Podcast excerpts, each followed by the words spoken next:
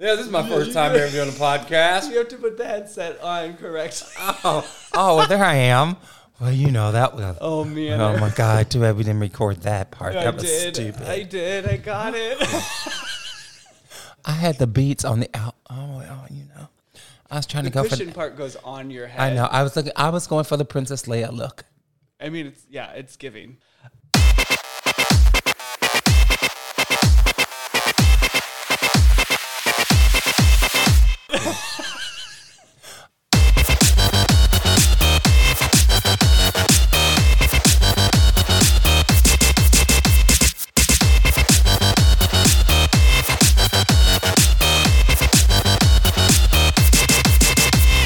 Hey, hey, hey, and welcome. My name is Wes. My pronouns are he, him, and they. Hello. and you have found the Snatched Podcast.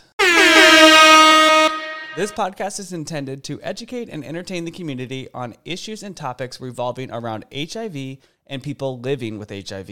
Our goal is to normalize talking about HIV, educate in the areas of HIV care and prevention, as well as empower those living with HIV that there is life after diagnosis. Everyone at Vivent Health is committed to preventing the spread of HIV and getting those living with HIV the correct care. I thought it would be a good idea to give a bit of a background around how Vivent Health came to St. Louis and how it came to be what it is today. With that said, let's dive right in.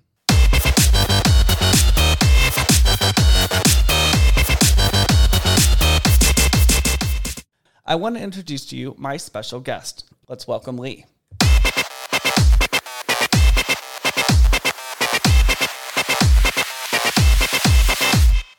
Lee, thank you so much for taking the time out of your busy schedule to talk with me today to provide some insight into what you do here at Vivent Health and why it's so important. So the way this works is that I'll make a statement about HIV um, that is a commonly heard thing, and you tell me if I'm right or wrong, and then explain to me why I'm right or wrong. Okay. Do I get some kind of prize if I get this right? No, I don't have a prize. We're a nonprofit. Okay, so the first question I'm throwing out, out at you is it is believed by some people that they can get HIV from being around somebody who is HIV positive. And some of those things that they're saying is, you know, that they can get it through touching somebody, tears, sweat, saliva, urine. Can you kind of fill me in on some some of those misconceptions? Clear clear the air for me. HIV is contracted through sexual contact. Okay. Yes, people used to think back in the day you can get it by from drinking from coffee or sitting in the toilet. No, you do not get HIV from breathing the same air or touching the toilet seat or door handle or drinking from the same water fountain. It is a sexually transmitted disease. Okay. You know, So it would be true to say that you can get HIV from infected blood, semen, or vaginal fluid or breast milk. yes, that is true. That is how you would That get is it. that, yes. You would have to that would have to be inside of your body. Is it true that once blood hits oxygen in the air, it is no longer you you can't contract? Yes, that is true. Mm-hmm. Okay, cool. Another misconception: mosquitoes spread HIV. Because the virus is passed through blood, people have worried that they could get it from being bitten or blood sucking insects. Several studies show that this doesn't happen, even in areas with lots of mosquitoes and cases of HIV. When bugs bite, they don't eject the blood of the person or animal they bit before you. Okay, cool. Also, HIV lives for a short time inside mosquitoes. Got it. So time frame doesn't line up, and what the bug is actually the mosquito is actually doing to you is not injecting; they're actually pulling your blood. Yes, They're mm-hmm. pulling a vial of blood. they're bloodsuckers. Yes. Okay. Am I at risk for contracting HIV from oral sex without a condom? No. The risk from oral sex is almost negligible compared with other types of sex. In theory, it seems possible if your partner has HIV. In all reality, that's not the case. Got it. Yes, having oral sex is the lowest risk of getting HIV. Right. you would have to really like line everything up. So if, if that was going to happen, like I would have to have like an open sore on my penis. You would have to have an open sore in your mouth. It would have to be blood But, yes. flowing and connecting. You'd have basically have to port up the wounds in that area because again, it's touching the oxygen in the air. So it's also not going to contract as well too, and it's not going to live as intensely. If you digest the semen, then that lowers the risk of you getting HIV because your stomach bile will eat up the virus. Ah. Got it. Good to know. Another misconception is I don't have sex with men and I don't use intravenous drugs, i.e., shooting up with a needle, so I won't get HIV. Well, men who have sex with men are the most risk of contracting HIV, increased risk of blood exposure intercourse. But you can get the virus from heterosexual contact with an infected person too. About one in six men and three in four women do. Women who have sex with women have the lowest risk of transmission. I'm not going to get graphic, but just to break it down, the way two men generally have sex anally, it's rough. You know, and so that mm-hmm. is why it's more at risk, the side effects of two men having sex. Would True. that be fair to say? Yes. Okay, mm-hmm. cool.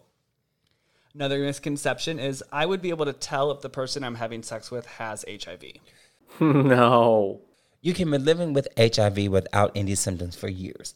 The only way for you and your partner to know that you are living with HIV is to get tested. The long period of asymptomatic infection is why the CDC recommends that everyone between 18 and 64 be tested at least once a year as part of their routine blood work. Awesome. On While top we're of on that, topic, Yes, while you're on, while we're on that topic, when you go to your doctor get your annual physical, an HIV test is not automatic. You have to ask for it. right. Yeah, a lot of people assume that you're getting a complete physical. Yeah, They're they say I already got all my blood work done. It's like, well, did you request the HIV HIV test? test, right? Yeah, so Because people say that all the time. They say, "Well, I don't need an HIV test. I just had a physical." And I say, we say, "Oh, did you ask for that?" And they go, "No." Then no, you did not, because in today's, you think in 2022 it'd be part of it, but no, you have to specifically ask for an HIV test. Ah. Yes, and I want to touch on the point too. You said the CDC recommends that everyone between 18 and 64 gets tested at least once a year as part of their daily ru- routine blood work. But that's just talking about the general population. What's their recommendation for men who have sex with men? How often they should get tested? Um, every three months. Every three months. Yes. Okay. Cool. So I don't need to g- worry about getting HIV. The drugs we have nowadays are going to keep me healthy. So if I get HIV, it's not a big deal. Someone who tests positive for HIV starts taking antiretroviral drugs. ART improves the lives of many people who are living with HIV and help them live longer. Some of these drugs are expensive and can have some side effects. Mm-hmm. There is no cure for HIV. Ways to prevent HIV transmission is to wear a condom, use a lubricant, and take PrEP daily, but also abstinence Yeah. because abstinence is a form of prevention. Correct. As prevention specialists and supervisors, our job is to make Oh, sure yeah. that you take your preventative measures. But however, if you do contract syphilis, gonorrhea, chlamydia, or HIV, we got you covered. Absolutely. Come on, we got treatment for you. No, we're non-judgmental. Correct. We, we just come on in, and our main thing is to get you into treatment and get you into care. Absolutely. When somebody gets newly diagnosed with HIV, they think, okay, I'm HIV positive, I'm living with HIV, and my life is over. At the beginning stages, when we were just learning about HIV and AIDS, the death rate was extremely high, like I said before. Yeah. Okay. Today's drugs allow people who are living with HIV or even have AIDS to live much longer, productive lives. We recently had someone living with HIV turn 100. Happy birthday! So it's not the death sentence that it used to be. Once you start drug adherence and take your drugs every day, which is what adherence is, today's drugs allow people who are living with HIV to live much longer and productive lives. Our goal is to have those who are newly diagnosed and living with HIV to be drug adherent. Drug adherent means to take your medication every day. When you take your medication every day, your viral load becomes suppressed, which means you become undetectable. So basically, what you're saying is what we're what what our goal is. We want to, um, if somebody is diagnosed with HIV, we want to help them create the behaviors that adhere to taking their medication on a regular basis to keep their viral load down. Yes. To keep your viral load suppressed. Tell your doctor about any other health problems, or we call those comorbidities, that you have. Taking HIV drugs can interfere with other medications, and but our goal is to, to get to get you to be the healthiest person that you can be. Sure. And sometimes that includes stop smoking, exercising more. There's a lot of uh, de-stress. Mm-hmm. Stress causes um, issues while you're taking your medication. And we do in prevention have classes and counseling that we can help you with to help you attain those things. Yeah, we offer those services too. So there's also a common misconception that um, once you're diagnosed with HIV, you have to take a slew of medication every day. Well, yes, years ago that was true. People with HIV did take tons of pills.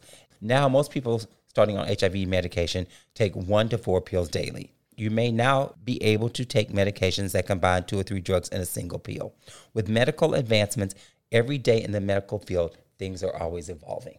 Awesome. Very cool. Another misconception is if I'm getting treatment, I can't spread the virus. HIV treatments can lower the amount of virus in your blood to the level where you don't show up in blood tests. This is called an undetectable viral load. Studies show that if your viral load is undetectable, you cannot transmit the virus. That means you're untransmittable. Okay, because I've heard like U equals U. Is that what is that part of what you're Yes. talking about? U equals U is undetectable, It's equals untransmittable. And that's just that's assuming that like you know you're taking your medication every day, your viral load is low and you're undetectable, but you have to maintain that Yes. passion about your medication and your lifestyle. So if it's medication and ex- exercise or and eating right, you have to maintain that to keep viral load low, which is why it needs to be monitored by a doctor, which is why you have Medical appointments. Right. exactly to help maintain. But that. if you miss doses of your HIV meds or stop using them, you can pass the virus on to others. That's because then you're not your viral load is not suppressed. Right. Being undetectable means that you can't transmit it, but there's is it safe to say that there's not always like a tried and true I'm undetectable like if someone misses their medication or something changes in their body chemically like that their load can shoot up before their next doctor's appointment and then all of a sudden they're not undetectable anymore? Well, it it can happen, but if you medical adherence and take your medication every day, that usually doesn't happen. Doesn't happen. Doesn't okay. happen. Okay, cool. Okay, so uh, a, a misconception is um, now that I, I'm living with HIV, it means that I can't have children. well, you can safely have children. Doctors can help you take steps to lower or remove the chance that you'll pass the virus onto your partner during conception. If you're pregnant, your doctor will give you HIV drugs to protect you and your baby. The baby may also be given medication after birth. Okay, so it's totally feasible and it happens all the time. Yes, it happens all the time. Mm-hmm. Very cool. If you are living with HIV, you cannot have a vaginal birth. You have to have a C-section. Well, that would make sense because you would Mm-hmm. the, with because it's a blood-borne disease, and that's a, that is essentially a reverse sexual experience. Yes, because people, a lot of people don't understand that. But yeah, Right. So the last misconception I have for you is the one that more controversial in my opinion, and it's that um, AIDS equals genocide. Well, HIV isn't a government conspiracy to kill minorities. Rates of infection are higher in African American and Latino people, but that is largely due to less access to health care and other social and economical factors. According to the CDC, in 2018, black slash African American people account for 13% of America's population, but 42% of new HIV diagnoses are from the black African American community. Social and economic status play a part in the AIDS epidemic. Absolutely. It is important that we provide care and prevention to the most marginalized people in our community.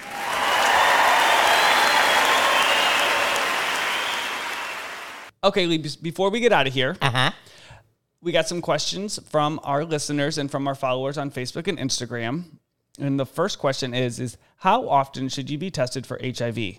Does that frequency change if you're on PrEP and in a serodiscordant relationship with a partner who lives with HIV? Well, First things first. first things first. If you are a sexually active gay or bisexual man, how often should you get tested? Well, according to CDC, if you're sexually active, it may benefit for more frequent testing, like every three to six months. Okay. So you just talk to your health provider about your certain risk factors and then your testing options, what they're available to you. So I heard you say risk factors. We don't necessarily want to say risk factors. It's just information about your sexual health that No, we don't say risk factors. We just say other determinants of health because risk factors is very triggering and problematic and poses stigma. yeah. And and that's not risk factor. It's just like if some of these occurrences happen to you. Right. Exactly. And it's not necessarily that you're putting yourself at risk. It's just the type of sex and activities that you're doing mm-hmm. puts you in a different box or category to get tested on a more regular basis. Yes. So, like I mentioned before, the risk factors. And this, I'm going to read these straight from the CDC website. Okay. So people understand that these are what the CDC said. You should get tested at least once a year if you're a man who has sex with another man, you've had anal or vaginal sex with someone who is living with HIV, you've had more than one sex partner since your last HIV test, you've shared needles, syringes, or other drug injection equipment. For example, cookers. Okay. You've exchanged sex for drugs or money. You've been diagnosed with or treated for another sexually transmitted disease. You've been diagnosed with or treated for hepatitis or tuberculosis. You've had sex with someone who has done any of the things listed above and with someone whose sexual history you don't know. Gotcha. Awesome. So, and the second part of that question was if you are on PrEP. Yes. Part of your PrEP regime is that you go get seen by your provider every three months. So, let's say come to us and you say, I want to get tested, but I'm on PrEP. We would ask you, when was the last time you saw your PrEP provider? And then you would tell us, and then we would suggest that you wait and get tested again with your PrEP provider because sometimes when you go see your PrEP provider, you get tested more than just for your STIs Right. there's other health factors that you get tested for, like your kidneys and your livers and things like that. Checking to make sure that the side effects of Descovy or Truvada aren't affecting you in a negative way. True. Now, we will test you in between prep appointments if there is some exposure to STIs. Got it. Because again, we're here for someone's Yes. Third part of the question is if you're in a, a serodiscordant relationship with a partner who lives with HIV, should you be getting tested more frequently? And so, a serodiscordant relationship is when one partner is living with HIV and the other person is HIV negative or living without HIV. It can put some strain on a sexual relationship if you're not fully educated. So, I actually really love this question. I am in a serodiscordant relationship, and my partner is living with HIV and I am not. And so I am grateful for PrEP and for my routine visits to make sure that like I'm staying healthy and I'm doing what I need to do. I'm going to inject a little knowledge here, a little language shift. Oh, please. Yes. So, what we're trying to say is I know people are, are always trying to get away from the term serodiscordant. And sometimes we say a mixed status relationship. Oh, I love that so much better. Yes, we say a mixed status relationship because it better describes a relationship than say serodiscordant. That sounds very clinical. That's one thing we learned today is that we're going to say mixed status instead of serodiscordant. Let's, let's unpack this question a little bit more and maybe be able to give a more specific answer, uh, assuming a few things. So Yeah. let's assume the mixed status couple, the person who's living with HIV, their viral viral load is undetectable, and let's assume that the person who is not living with HIV is also on PrEP. yes, with those two, I'm just going to say factors. Sure. With those two factors involved, then I've suggested that person get tested probably every six months. And, and also, if that person is on PrEP, they're already going to see their primary care physician, and their PCP is going to run the test and make sure that they remain negative. So you necessarily wouldn't come to us in that situation. But again, if you have some exposure, Right. then you we come to us. But but in that um, situation right there, where it's undetectable and you're on PrEP, the risk of contracting HIV is very low. And your when you go for your PrEP appointment, your your PCP would do all the tests necessary.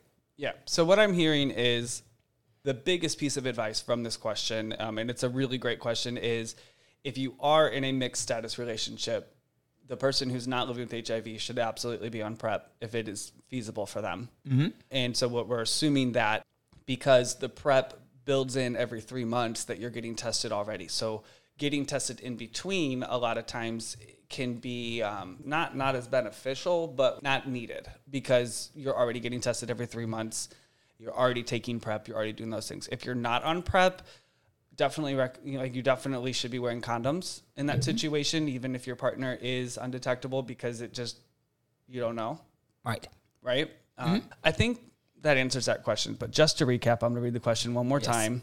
Question was How often should you be tested for HIV? Does that frequency change if you're on PrEP and in a mixed status relationship with a partner who lives with HIV? We know that people should get tested at least once a year or HIV as part of their routine testing. The frequency doesn't change if you're on PrEP because you're already getting tested every three months with your doctor. And in a mixed status relationship, our best advice is to for the person not living with HIV to be on PrEP because they're on PrEP, they're getting tested every three months. So there's no need to get tested additional times outside of that window unless there was a situation with maybe um, being exposed to an STI. If you're in a mixed status relationship, just have conversations. Both of y'all have conversations with your PCP or your primary care physician. Perfect. And that way, we always want to make sure that these open conversations, whether it be PrEP adherence or medical adherence, that you have those conversations with your PCP. Correct, because we're not doctors. We're not doctors. No, we're giving we're giving advice based off of um, information from doctors, but Yes. And the CDC and our knowledge and our lived experience. Correct, correct. All right, well, we appreciate you. Make sure that you're following the Vivent Health Prevention page on Facebook. It's Vivent Health Prevention STL. And make sure that you follow us on Instagram as well, Vivent Health Prevention STL. Before we go, we got to remind you Knowing your status is sexy.